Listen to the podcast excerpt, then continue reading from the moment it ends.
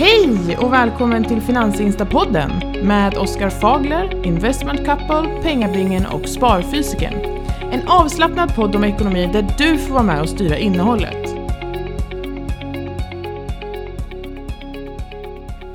Yes, Två, ett, klick. 3, 2, 1 klick brukar vi säga. Mhm. Ehm, Ja. ja. då var det dags för avsnitt, det är jubileumsavsnitt idag, avsnitt 30. Mm. Ba, ba, ba. Där ska vi ha ljudeffekt. Ja, Mm. Wow, det har gått ganska snabbt. eller hur?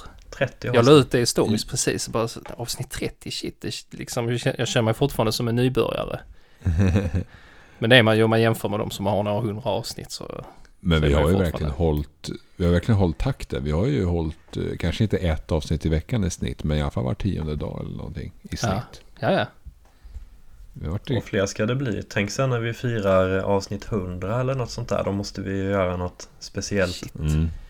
Livepoddar på eh, någonstans i Stockholm eh, på sommaren sådär. Det hade varit trevligt. Ni får vara bakom någon sån här skärm eller någonting, sitta gömda. Så får jag och Oskar sitta ute, eh, ute på gräsmattan och ha det bra. Ja, eller på Sergels torg bara vid liksom fontänen. Ja. Plattan? Nej, det är inte Plattan. Är Ja. det Plattan det som kallas Plattan? Ja, Plattan ligger ju nära där. Du, Ja. du har inte stenkoll på Stockholm va? Nej, nej, nej. Vad fan. Nej. Jag är skåning. Nej, men jag har varit mycket i Stockholm, men man, eh, man är ju inte där så ofta så, eh, så hinner man glömma. Ja, men så. Jag har med väldigt dålig koll men Plattan, är det inte där de säljer droger och sådär i, typ, i, Be- i Beck-filmerna och sånt? Men det var väl det man gjorde förut. Men nu har man väl eh, fräschat upp liksom plattan och gjort så att man har öppnat en massa butiker där omkring och och gjort en massa ljusinsläpp och sådär. Så att det är Mm. nog lite svårare med den verksamheten där nu. Alltså de gångerna jag är i Stockholm så är det antingen har det varit utbildning och då är man så fokuserad, då är man på ett ställe oftast liksom och så är det bara Mm. över dagen och så det är in, in, ut fort liksom. Eller så är det någon konsert. Och då är Mm. man antingen förpackad för att komma ihåg Stockholm. Eller så om man kör själv då vill man bara därifrån hem till Skåne. Men men kan du Göteborg bättre då? Eh, jag kan inte påstå det. Jag har också mycket Nej. konserter där. Det är Liseberg och sen konserter. Det är också bara in och ut eh, liksom snabbt sådär. Mm. Men jag kan tänka mig att det blivit en del Köpenhamn ändå, om man bor så nära. Köpenhamn kan jag bra. Där har jag varit jättemycket. Ja. Det var ju liksom som att dra ut när man var yngre så drog man över till Köpenhamn istället för att sticka upp på stan på krogen så drog man över till Men Köpenhamn. hur långt har du dit ungefär? Är det, liksom, det är väl en timme, två kanske? Ja, nu här där jag, där jag bor så har jag ungefär en tim, lite mer än en timmes att åka tåg. Mm. Mm. Det är ju ingenting liksom. Just det. Ja, jag önskar vi fick Jag har nog också varit mer i Köpenhamn. Men det blir väl så kanske när man bor i södra Sverige. Ja. Mm. Men eh, de gånger jag har varit i Stockholm då har det ju varit att man ska på något bröllop eller något sånt och då, Mm. ja, då, då hinner man inte med så mycket annat. Mm. Nej, det blir, jag var i och för sig i Stockholm för några år sedan. Min sambo opererades eh, på ett sjukhus i Stockholm och då var jag och dottern, eh, då hade vi lite sightseeing så. Det var rätt, rätt nice. Mm. Stockholm är ju fantastiskt Ja. vackert. Det är ju eh, med allt vatten och så. Jag tycker det är otroligt va- vacker stad. Måste jag säga. Ja, en av få städer som är så fina faktiskt. Ja. ja, men det håller jag med om. Absolut. Ja, jag Så- önskar vi fick med snacket vi pratade om tidigare innan vi drog igång det här, det här avsnittet. Eh, Vad sa du? Vi pratade en hel del. Jag önskar vi fick med snacket eh, Ja, vi ja. pratade om innan avsnittet. Ja. Eh, Vi sa väl det nu precis att vi önskar att vi spelade in tidigare. Vi gör det misstaget ibland. Vi sitter och pratar en massa. sen Så hade, oh, detta hade blivit ett jättebra avsnitt. Varför spelar vi inte in? Ja. ja, alltså vi borde nog nästan göra så att så fort vi kopplar upp oss så borde vi trycka på play-knappen. Ja, Eh, Faktiskt. Man, man fångar ju så kul grejer. mm. Jo men så exakt. får vi blippa bort en del. Nej men eh, vi kan ju bara sticka in och säga att Oskar inte är med oss här idag. Han, eh, han hade sabbat sitt schema där. Klantat till sig så att eh, det är vi tre här idag. Då blir det inget Det blir inget snack om Tesla idag då utan vi eh, Jag tänkte vi skulle prata lite om elbilar ändå för det var ju en stor börsnotering nu i USA Mm. med eh, Rivian heter de ju De eh, värderas till 100 miljarder dollar och steg eh, 30% här första dagen vid eh, noteringen så att det är ju verkligen stekhett det här med elbilar Wow. Ja. Jag tittar på en bild på, på det, är, det, är rätt, det är en pickup. De har väl eh, deras konceptbil där eller vad den de ska producera är ju en pickup ju och den är ju faktiskt jäkligt snygg. Mm. eh, tycker jag. Man tittar på den på Jag sitter och Det- tittar på den nu. Jag tycker den är Ja. riktigt jäkla ful. Jag tycker, jag, tycker, alltså, jag tycker det ser ut som en wall-e fast på hjul. Ja, lyserna ser ju väldigt eh, ovanliga ut. Mm.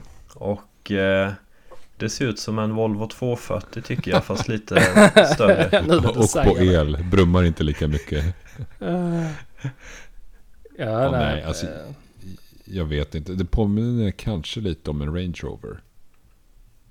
ja, kanske Själva det. formen och sådär. Ja.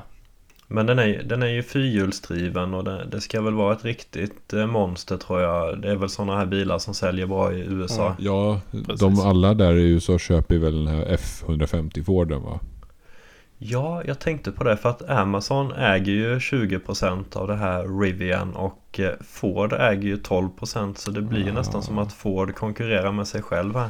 Ja, Ja. lite Men- så. men- Och det, kan- det komiska är ju att eh, Ford har ju funnits, ja men ni vet i 100 år Ja, och Rivian nu när de kommer in på börsen då har de ett högre börsvärde än vad Ford har. det är rätt kul att du nämner det. Men- För men- jag, jag pratade om, pratade faktiskt, jag tänkte på det, men jag pratade med min dotter innan hon frågade mig eh, världens första bil. Så enda jag kan komma på är Ford, T-Forden, liksom Henry Ford. Eh, Där för hundra år sedan. Och så tänkte jag bara liksom att hur stora Ford har varit så himla länge. Mm. Och nu så, så riskerar de att hamna liksom på, på kälken. Men eh, det här Kan det inte kanske är vara en väg in för dem. Kan det inte vara något så här Ford och Amazon-samarbete då? Att det här är sista räddningen för Ford? Jag vet inte. Jo men det kan väl vara, Ford har väl haft en del egna satsningar på el som kanske inte har varit sådär jättelyckade så att eh, För att alltså för mig det är blir väl att man eh, satsar på någon annan istället. då. För mig är Ford en, en liksom bränsletörstig V8-motor som vrålar och har 400-500 hästar. Jag har nog svårt att förknippa Ford med liksom elbil. Det kan ju vara det att man, man vill skapa De har ju släppt, eh, de har ju sin Mustang Mach-E. Det är ju definitivt ingen familjebil. Och sen har de sin Ford Kuga. Nej, Ford, eh, fasiken heter den? De har någon liten elbil också. Mm. Jag fattar jag inte varför inte, de alltså. inte riktar in sig på barnfamiljer, på familjer som en vanlig jävla normal bil. Men alltså, jag vet inte det här. Nej men det här är en familjebil i USA. De kör ju Ja, det sådana är här det. Ford eh, sådana Där, där är, pickups allihopa. där är någon bild med någon lucka på sidan som man kan se rakt igenom. Där är lucka på båda sidorna av bilen. Då tänker jag där kan, man ju, då kan de lägga sina gevär och sånt ju. Det ser ju Mm. ut som det är gjort för det. Ja, ja, eller golfklubbor. Mm. Ja. men sa inte du någonting där Investment Capital om Mm. eh, hur många bilar de skulle beställa? ja. Amazon skulle beställa bilar Ja, av Rivian va? Ja, precis. Jag satt och läste här nu en massa olika artiklar och landade igen på CNBC då som, som egentligen, eller det står egentligen att Ama- Amazon då har beställt 100 000 Rivian-bilar som ska då levereras till 2030. Eh, det, det är liksom tio år fram i tiden. Mm. Eh, och eh, sen så är väl planen också för Amazon att de ska få till i alla fall 10 000 bilar till nästa år från Rivian. Eh, men jag vet inte, alltså 100 000 bilar Ja. om 10 år. Det är svårt att skala upp alltså. Ja, börsvärdet är ju rätt högt per bil. Ja, det är ju helt klart det. Nej, jag vet inte. Tesla är ju tio gånger högre börsvärde men de har ju De har ju mycket fabriker på gång och de tillverkar ju mycket bilar Ja, och men är det de inte en miljon ändå bilar nu tagit marknadsandelar nu och bevisat sig. Mm. Mm. Det är då Nej, jag vet inte, det blir spännande att följa detta. Men räknar inte Tesla rent så här ungefärligt, och det har de ju lyckats hålla, att dubbla antalet bilar vartannat år.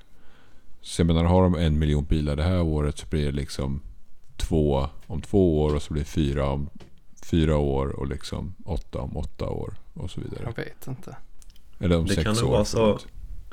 Man såg ju också nu eh, att eh, Volvo gick ju upp eh, 9% här på börsen. Eh, och jag tror det var mycket på grund av att eh, Rivians eh, debut blev så stark Mm. på börsen. Mm. Så att eh, Volvo har ju Polestar eh, varumärket där och det är väl med lite ovisst vad det ska värderas till på börsen. Mm. Men är det bara jag och, och liksom, som tycker att det här är, det är, känns lite ohållbart det här med liksom vi har ju, vad heter det här, Xpeng och Nio och, och Lucid och Rivian och Polestar och ja, det, blir, det är så många liksom. Och alla, ja, ju. alla har så gal, alla har så galna värderingar. Om man pratar liksom om att ska Apple ge sig in i spelet, Amazon och det, det låter ju helt galet. De här Evergrande som eh, håller på att gå åt skogen, eh, fastighetsbolaget i Kina. Ja, de skulle ju de sa ju att de skulle, de skulle bli störst i världen på elbilar sa de. Och de har väl inte kommit någonstans. Och, eh, vad var det mer? Nikola Motors. Mm. Eh, Eh, han blev ju... Bluff. Jag vet inte om han är dömd men det var ju värt 20 eh, miljarder dollar och eh, mm. det var ju någon video där de knuffade sin bil i nedförbacke för att det skulle se ut som att den rullade och sådär. Det var, verkade vara ett stort bedrägeri ja. alltihopa men 20 miljarder dollar var det värderat till. Ja, så är det. Alltså det kommer hända så mycket. det känns lite som att många företag tittar på det här som händer just nu och tänker att okej den här branschen kanske är värd 5-10 biljoner dollar om 10 år. Vi vill ta en del av kakan. Mm. Definitivt det så känns är det. lite så. Ja, ja. Jo men så, så är det och det, vi, vi ser ju, jag tror vi kommer se ett rätt stort skifte från, titta bara på Tesla som är ett 10-15 år gammalt bilmärke. Och så vi pratar om Ford som har liksom 100 år på nacken. Mm. Vi kommer, vi det är ju ett liksom, bara där har det ju skett ett enormt skifte. Ja, ja. Och det kommer komma ja, fler uppstickare som kommer ta, liksom, kommer ta eh, marknadsandelar helt klart.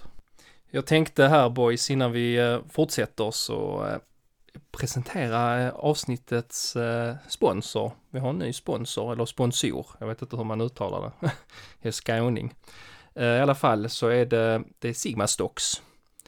En liten ny uppstickare på investeringsmarknaden Eh, jag har haft koll på dem rätt länge. Eh, faktiskt ett rätt intressant företag. Men i alla fall, eh, Sigma Stocks är ju då en relativt ny uppstickare på sparmarknaden eller investeringsmarknaden och det är kort och gott en, en aktierobot eller investeringsrobot som investerar åt en automatiskt till en av marknadens lite lägre avgifter.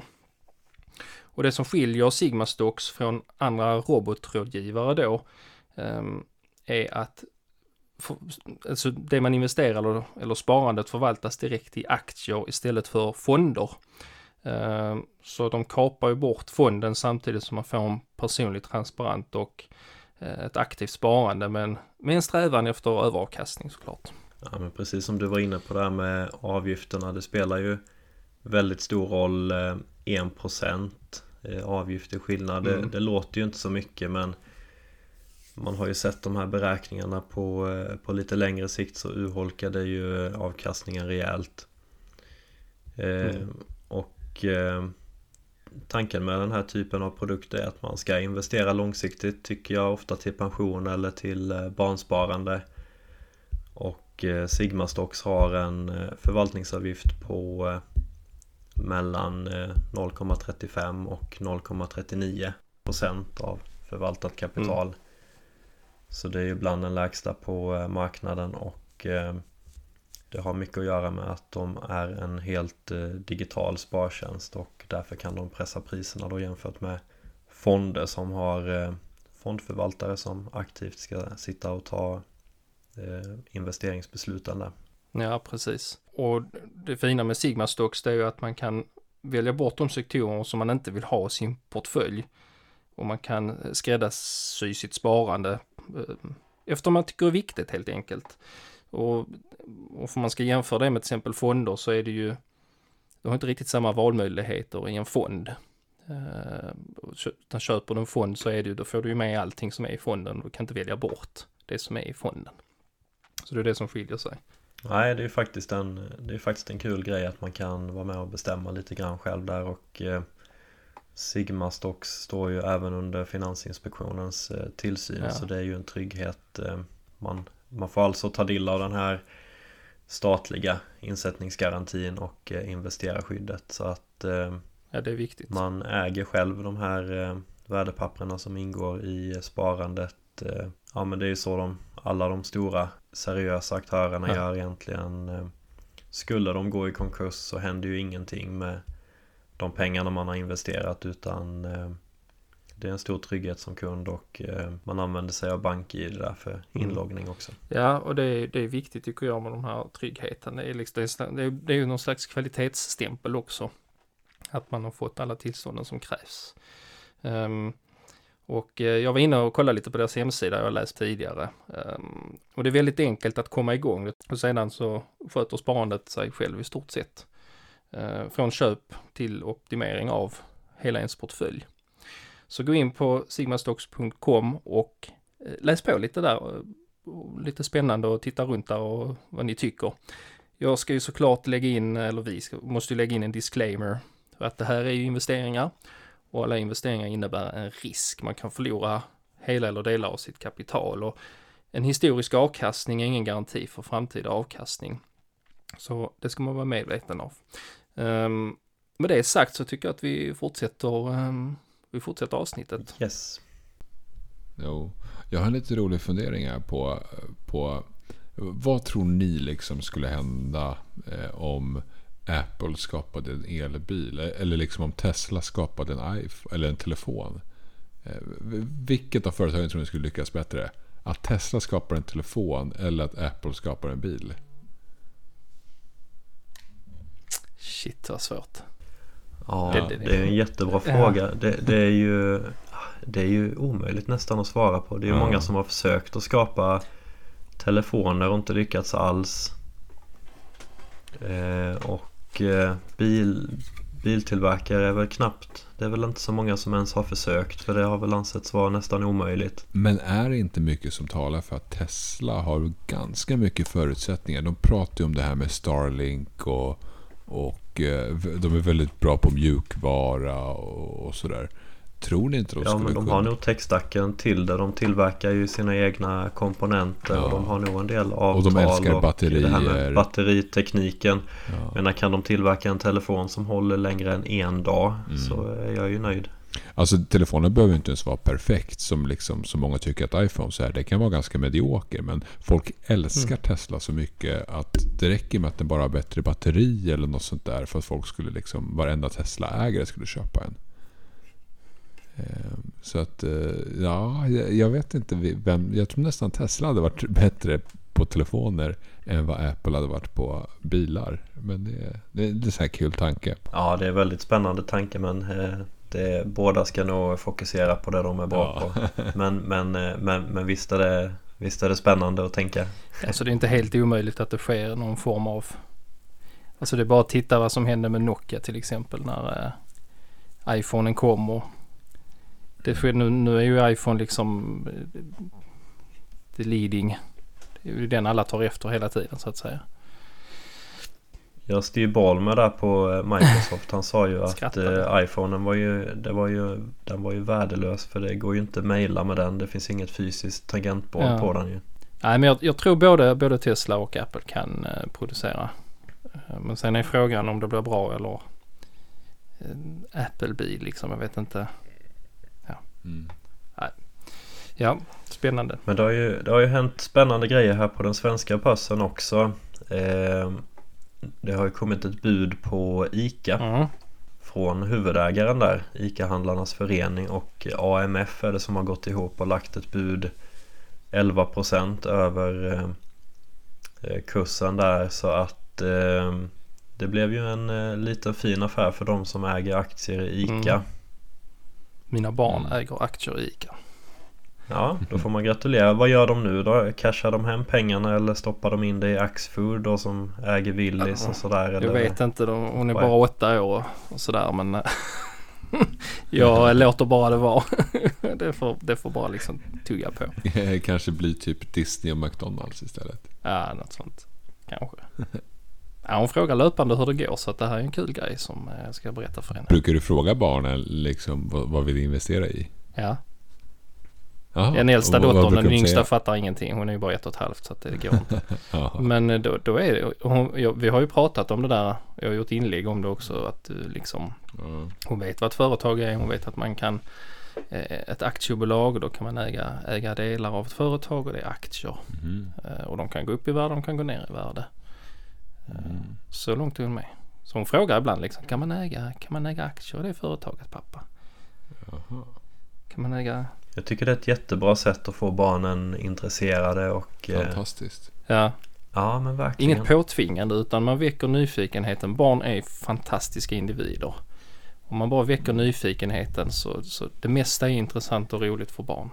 När de är väldigt ja, små. men det går att göra på så många sätt. Liksom. Man kan bara säga liksom att bara försöka väva in det i vardagen på något sätt. Typ Mm. att ja, men du vet den där restaurangen, den, är, den äger någon. Eller den där butiken, den äger någon. Eller det där bilmärket, jo men det är ett företag. Och så kan man liksom berätta för barnen. Och så kan de liksom själva få en uppfattning för hur det Mm. funkar. Exakt. Eh, jättecoolt. Ja, så det, det är lite roligt Mm. faktiskt. Ja, nej men det är, ja, det stod, som gammal ICA-anställd så är detta liksom ja, lite häftigt. Ja, de sa ju ICA att de, de, eh, de kommer behöva ta stora kostnader här de kommande åren. Mm. Mm. Eh, och eh, det lät lite som att de, de kände sig lite pressade och då ville de inte vara på börsen. Mm. Kan, eh, vad, vad tror ni kan vara på gång där? Är det, Jag tror att de har samma rädsla som att gå samma öde till möte som H&M har gjort de senaste fem åren. Jag tror att det handlar om det. Mm, Eh, Att det blir en rejäl omställning fast på, kanske på lite annorlunda sätt nu. Mm. Och ändå är ICA så helt. mycket mer framgångsrikt än Coop till exempel. Mm. Men liksom man måste ställa om i alla led. Allt från Mm. liksom logistiken till, till eh, hur själva butikerna och, och liksom anställningarna ser ut och allting. Tror jag. Men det har Nej, nog att göra med det här med att, med att allt blir automatiserat i grund och botten. Det är väl det jag tror att eh, man, man måste ta höjd för nu kommande tio åren. Ja, oh ja. Alltså kommande generationer kommer ju bli mer vana att handla på distans än vi som är uppväxta med att Mm. springa i butikerna liksom. Ja, vi ser ju de här, vad heter de här truckarna? Mathem och, och jag vet inte. Folk Ja. beställer ju hem mat eh, från restauranger, Foodora och sånt här. Ja, visst. Ja, jag tänker för 20 år sedan då fanns ju inget hot egentligen mot eh, butikerna och samma sak med eh, klädhandel. Det fanns ju inte e-handel på samma sätt. Eh, nu vet jag inte när det började komma med Zalando och de här som har ätit upp H&M's marginaler då Mm. men det, det, det kan dyka upp konkurrenter från ingenstans och det gäller ju att sprida riskerna. Grejen idag är ju att vem som helst kan ju stort sett starta, om man inte har eget lager, att starta till exempel dropshipping. Som ändå det är extremt lätt idag jämfört med 20 år sedan eller 15 år sedan Ja, att starta upp en verksamhet. Du kan göra det hemifrån liksom din lägenhet. Det, det, är, liksom, det är inga problem. Och, och, precis, och, och det här får en också att tänka till lite grann och tänka att även fast det är defensiva aktier vi pratar om, alltså typ ICA eller sådär, som man kanske tänker men folk kommer alltid behöva mat. Så eh, det, det är inte bara det som avgör hur aktien kommer gå framöver. Så att det behöver inte alls vara det säkraste kortet just nu. Man, man måste ändå inse att ehm, det, det, det är liksom inte så enkelt att bara tänka att alla kommer alltid behöva mat. Utan det finns så mycket mer i det här. Mm. En, annan, en annan intressant grej som är när vi ändå pratar mat och butiker är det här med att Arla. De ska höja sina priser på mjölkprodukter. De ska våldsamt höja priserna på mjölk. Ja, och, ja, Ja just det. och jag tycker att det är bara inflation.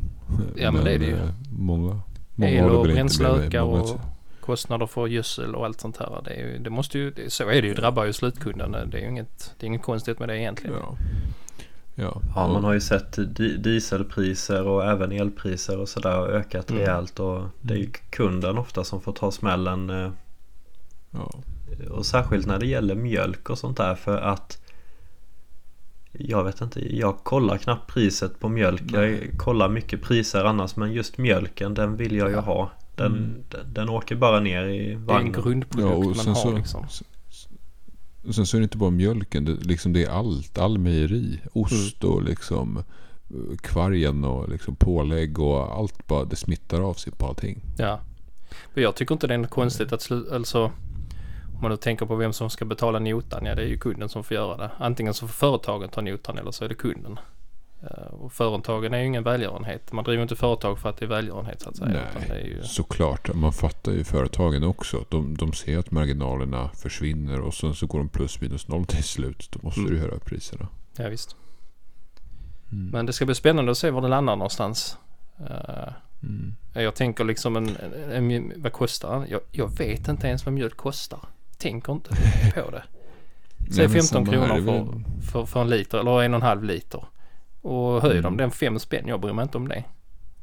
Nej, inte jag heller. Och jag, jag tycker mest bara att det till och med är bra så länge jag vet att pengarna verkligen oavkortat går till svenska bönder. Då är Ja. jag nöjd. Vi behöver jordbruket i Sverige. Det är liksom, Ja, vi kan inte göra oss det finns beroende liksom av... eh, andra pengar jag vill spara på än på mjölken tänker jag. Ja, lite så faktiskt. Nej men jag håller med. Jag tycker det är, det är inget konstigt alls.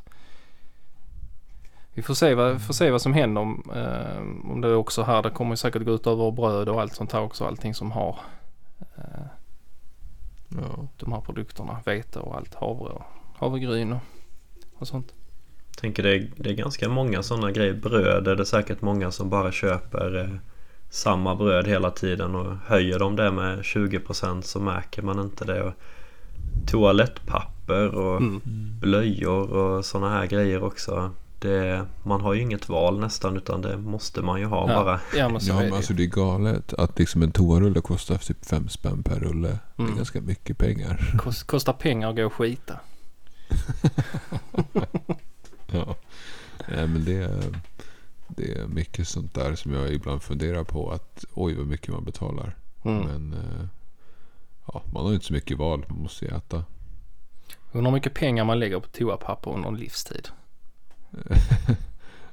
ja, det är pengar som är spolade i toaletten. Bokstavligen. Bokstavligt talat ja. Nej men det, det, är, mm. det är inte många produkter jag känner att jag skulle avstå från för att priset går upp. Nej, precis. Eh, Det, det jag ser ett problem med är väl liksom när produkter går upp i pris för att, eh, alltså utan någon bra anledning egentligen. En sån grej till exempel, jag har ganska starka åsikter om det, det är elpriserna.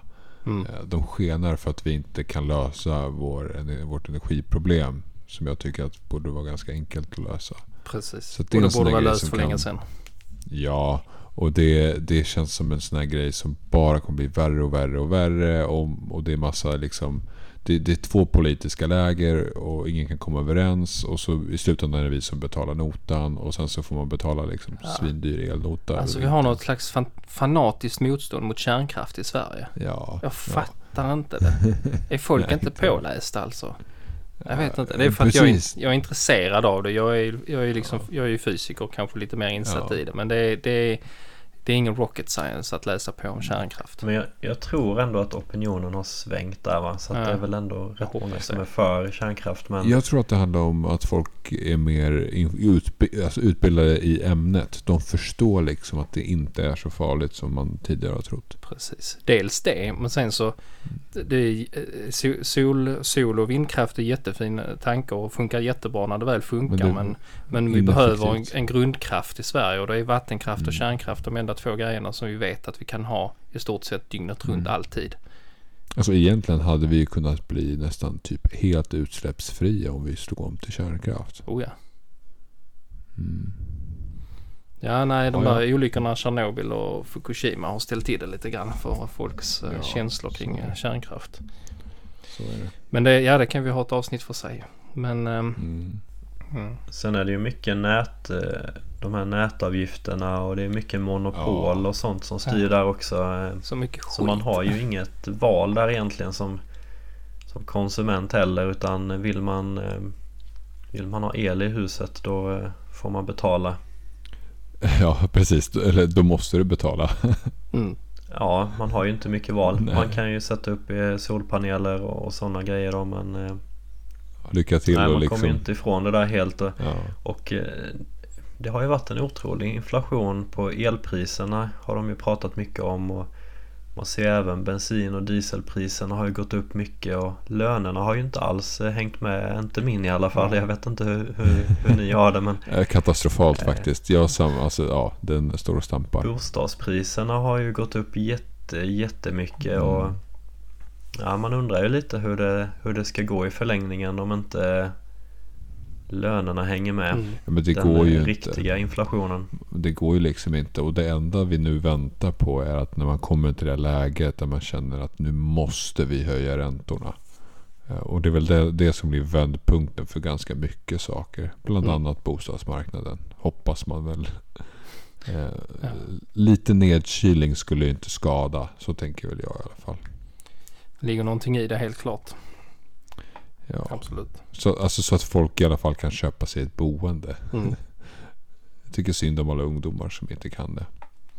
Ja, alltså ta sig på bostadsmarknaden idag är inte lätt alltså. Ja, jättesynd att man Mm. liksom inte kan bli vuxen på riktigt och köpa sitt boende och flytta. Utan ofta måste man liksom ja, ha något andrahandskontrakt någonstans. Eller be någon kompis lösa något. Eller jag vet, det känns bara så synd om alla ungdomar. Mm. Ja, det blir ju en klassfråga nästan. Man måste ha föräldrar som har det ganska gott ställt för att de ska kunna gå in och hjälpa en. Och Ja, Mm. då kanske de måste ha gjort en bostadskarriär tidigare eller vara var högavlönade. Och ja.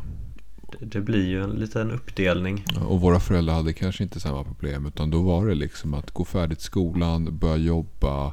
Ja, köpa ditt första boende. Mm. Det var liksom så. Och det var ju möjligt för typ alla. I alla fall alla som försökte och verkligen ville. Ehm, nu, nu är det verkligen liksom en klassfråga precis som du säger.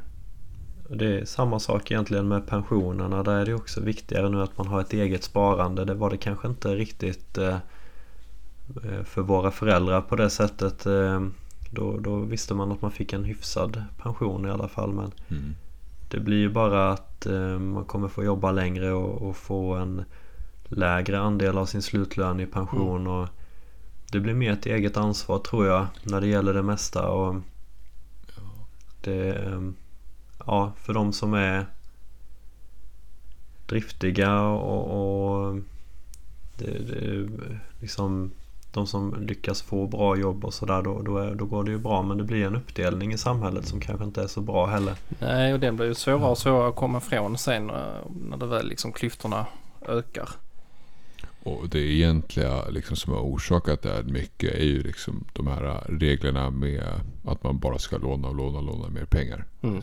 I slutändan blir det de som har lånat mest som tjänar bäst också. Mm. De som har haft mest lån på bostaden och de som liksom har haft bäst lön och de som har ja, kunnat ha det gött helt enkelt. I Mm. slutändan gynnas ju de. Ja, man har ju, förr har man ju kunnat köpa hus utan kontantinsats och så har man fått 30% ränteavdrag eh, på det också. Eh, som ett incitament att låna mer pengar samtidigt som man nu pratar om att eh, bestraffa sparande och försämra ISK-kontot och sådär från politiskt håll. Och det är frågan om, om, eh, om det är rätt väg att gå alltså. Ja, det var Magdalena där som verkar bli social, eller ny statsminister. I alla fall Socialdemokraternas partiledare. Mm. eh, Som föreslog det. Det här med höjd ISK. Det är möjligt att det, det kanske bara är något politiskt utspel. Jag förstår inte riktigt. Jag tror att de men, kanske eh, bara ville testa opinionen. Så kan det också vara. Ville slänga ut en liten, uh, Mm. retas lite. Får se vad som Typ att händer. veta, typ att säga bara att vi vet att ni finns. Ni era jäkla sparare. Men alltså, jag, jag försöker förstå det, liksom det logiska bakom det. Att, att man vill slå ner på dem som sparar. Och då tänker man väl ofta liksom att ja, men människor sparar jättemycket pengar och så lägger de undan 5-10 miljoner under, under sin livstid och så har de massa pengar och så kan de gå i förtidspension och så. Och det är inte bra för samhället och så. Men jag vet inte om jag köper det. För att generellt visst, det blir, alltså att du sparar idag blir ju uppskjuten konsumtion. Ja, Visst, du konsumerar mindre idag. Men sen i framtiden om 10-20 år när du har många miljoner till exempel. Då kommer du ju unna dig mycket mer. precis. Då kommer du konsumera mer. Så att på sikt så alltså, kanske inte är så farligt ändå. Alltså peng, pe, används pengarna någon gång så blir det ju, alltså det kommer ju ändå eller om våra barn ärver det och de använder det. Menar pengarna kommer konsumeras någon gång förhoppningsvis. Ja, och helt plötsligt liksom. Ja, Ja, du har sparat så länge och sen så helt plötsligt så här 10-12 år senare så oj, nu köper jag en sprillans ny bil för 800 000. Det är väl en jättebra Och grej för att driva på en ekonomin. viktig detalj som man inte får glömma. Om du Mm. har tryggat upp det bra ekonomiskt för dig så är det ju Mm. risken mindre att du blir en belastning för samhället den dagen det skiter sig. Precis. Säg att du förlorar jobbet Ja. och allting och sen har du några mille på börsen. Ja men du, det är lugnt. Äh, jag skiter i att söka nytt jobb. Jag går i Ja. förtidspension. Du Och behöver inte hålla på att det. ta bidrag och lyfta a-kassa och, eh, och massa Mm. sånt trams. Så att det är liksom, Mm. ja. Och dessutom det här med att eh, man har ju sett att ju, alltså, ju bättre ställt det är för folk eller ju mer pengar man har generellt så brukar i alla fall statistiskt vara så att man har ju bättre hälsa och tar hand om sig bättre och sådär. Ja. Och då kan man ju argumentera för vad- vad det beror på men man brukar kalla det socioekonomi. Att ju bättre man har det desto mer rör man på sig, bättre äter man och sådär. Så då, då blir man ju en vinst på samhället på det sättet också. Precis. En mindre belastning. Så att det, jag vet Ja. inte, jag köper inte det här riktigt. retoriken, retoriken blir ju man, man säger ofta att ja men man ska slå hårt åt eh, miljonärerna och de, de rika och sådär men de här superrika det är inte de som drabbas för de kanske kan flytta sitt kapital utomlands utan Ja. det är de här som sparar 500 kronor i månaden i 11 år och får 7% avkastning. Ja men då har du 100 000 kronor. Ja. Är du välbärgad då menar jag för att man har sparat 500 kronor i månaden. Mm. Precis. Det är ju snarare att man har tryggat upp den där pensionen som kanske inte är så bra som, som de har utlovat. Precis, precis. Eh, Och då, då liksom bryter, bryter den ena parten samhällskontraktet så får man ju själv liksom ta det i sina egna händer och inte Mm. bestraffas för det ytterligare. Lite Mm. så, ja. Nej, det där är en eh, spännande het potatis att prata om.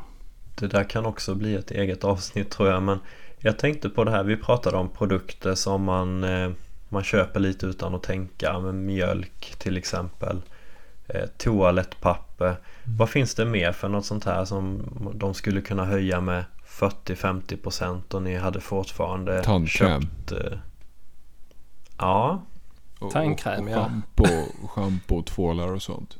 Ja, det behöver man ju. Mm. det är intressant att du säger det för det är ju Colgate eh, Palmolive heter ju företaget Mm. eh, De äger väl, jag tror det är 70 eller 80% av den globala eh, marknaden för tandvårdsprodukter Galet. eh, Tandborstar och tandkräm Varför kan man inte bara höja Ja. priset med 20% över en natt? Ja, folk hade ju köpt det ändå. Ja. Risken är att det ploppar upp lågprismärken. De här lågprismärkena får Ja. större... eh, Det är en balansgång hela tiden. Man vill inte att lågprismärkena ska ta för stor andel. Ja. Men- Ja, men samtidigt så har de ju så jäkla bra liksom, varumärke och namn Colgate att folk kommer använda det även om det är fem spänn dyrare per tub. Mm. ja, jag vet inte. Känns det som i alla fall. Ja, Jag tror med det, Yes diskmedel och sådär men eh, jag, jag tar hellre den även om den kostar någon krona mer än, eh, Ja. Lidls egna diskmedel Ja, men Ja, är men ju så- drygt ju så att det är ju... Ja de säger det, man har ju sett det i Ja. reklamen. Det blir ju många fler tallrikar. Och det, Jo men köp en sån här eh, Rätt. 10 kronors eh, diskmedel på Dollarstoren och sånt och så den är ju slut på en vecka liksom. För det blir ingenting av Ja. det. Nej men så är det ju. Jag tänker också ehm, kaffe. Och det är ganska dyrt med kaffe men jag, jag klarar mig inte utan kaffe känner jag på morgonen. Så att där kommer jag nog fortsätta Mm. köpa. Ja. Samma. Även om de höjer priserna. Nu skäller min grannes Ja, hundar här. Det kanske låter i bakgrunden. Det är inte jag som skäller. Nej, kaffe är en... eh, Men där har de ju istället minskat förpackningarna istället för att de höjer priset och minskar förpackningen. Ja. Kör de en sån fuling. Nej men. Shrink. Ja, det, skulle vi, det skulle vi kunna köra ett eget avsnitt om också. Hur de minskar ner chipspåsarna och eh, Marabou-chokladen har blivit mindre och eh, Daimstruten har blivit mindre. Ja, ja, Och, ja, vi skulle kunna hålla på hur länge som helst om Ja. det där. Det är för jävligt. Det är ju Ja. Hur vågar de? det. Hur vågar de? Ja. Och sen så, sen så är de bra på Bastards. marknadsföra också. De, de, de kallar det eh, i en mer nyttig version nu. Liksom, för att den är mindre. Alltså klassiker, en Precis. klassiker på det här, jag måste det här, när, jag vet inte om ni kommer ihåg när drickyoghurt kom. Det blev sjukt poppis ett tag för, jag vet 10-15 år sedan, 15 år sedan. Du, du låter så gammal. Ja men jag gör det. när- Jag måste säga det eftersom vi har, vi har IC med som är hälften så gammal som mig nästan. 10-15. Jag, jag kollade, ja, jag kollade liksom på tecknat då. Ja exakt. Men det, det, och då var det så skrattretande för jag kommer ihåg det där är ju liksom de tar ju de yoghurt och blandar ut med mjölk eller vatten och sen säljer de det. Som Ja. drickyoghurt. Det är ju jättegott alltså så. Men det är ju, det där är en riktig sån. Ja. Det är ju det är en bra produkt det ska jag inte säga men det är en sån här fulingprodukt. Ja. De spär Ja, ut någonting det. och så säljer de det liksom. Det måste vara jättebra marginaler på Ja, det. exakt. Så det är lite komiskt. Mm. Men jag tänkte på Netflix också. Jag mumlade för mig själv här för nå- någon vecka sedan att aha, det är ju ganska billigt med Netflix. De skulle kunna höja priset utan att jag bryr mig. Och sen fick jag ett mail nu här det. för någon dag sedan att nu hade de minsann höjt. Det var som att de hörde mig nästan. Ja, jag tror att de lyssnar på våra poddavsnitt. Ja, Och har man, har man barn och, och, och sådär då eh, Vi har ju Disney Plus också för sonen han har ju ett, eh, en serie han gillar att kolla på där och det, det går ju liksom inte att säga upp det. Nej, han är ju fast. Ja, problemet med Ja. Netflix är att jag har ju sett allt som är bra. Så att vi har ju det bara, men, men vi kollar aldrig. Vi har ju sett alla Även de dåliga serierna kan bli bra om man tittar på ett par avsnitt. Nej. När man är desperat och sitter där och så hittar man något så här, fan är detta för skit? Och så börjar man titta på det, sen så blir man hooked, man bara känna karaktärerna. Och sen sitter man där lik förbannat ändå och tittar på någon halvkass serie. Jag kan inte relatera. Men du säger något intressant där faktiskt. För när jag var liten, och nu låter jag gammal här. Men då satt man och kollade, då fanns det ettan, tvåan och fyran. Mm. Och på fyran så gick det en dag i veckan så var det tips extra eller vad det hette och då, då visade de Coventry mot eh, eh, Ja jag vet inte Derby eller någon dålig fotbollsmatch Inte i högsta ligan i England utan i andra ligan och man satt ju och kollade på det där för det var fotboll på tv liksom Men nu när man har eh, via play och man kan välja mellan åtta olika Premier League-matcher och sådär. Det är ändå... Nu är man sådär, ja Jag vet inte. Man har blivit mä- mätt på det och det är väl likadant med Netflix. Det finns ett sånt otroligt eh, utbud. Det är inte lika spännande. Nej, Men när man var barn så var allt mer spännande. Då var allting Mm. så stort Ja. och liksom fantastiskt. Och, ja, man, det var liksom, ja, man såg på, på det ur ett annat perspektiv. Ja, nu måste Men man ha en i. Lamborghini för att man ska tycka det är spännande. Lite så, så tröttnar man på Ja. det. Ja. Mm. Ja, så var det med det. Vi börjar närma oss vi börjar närma oss 40 minuter eller något sånt tror jag. Mm. 35-40 minuter. Det var ett jättetrevligt avsnitt. Har ni något mer viktigt att ta upp eller eh, ska vi börja runda av eller vad säger ni? Jag tycker vi rundar av. vi gör det. Vi gör det. Ni får ha det så bra alla lyssnare och eh, pratare, talare, Ja. poddare. All right. Ha det Vi gött så hörs vi nästa vecka. Ha det bra. Hej hej! Hej. Hej då.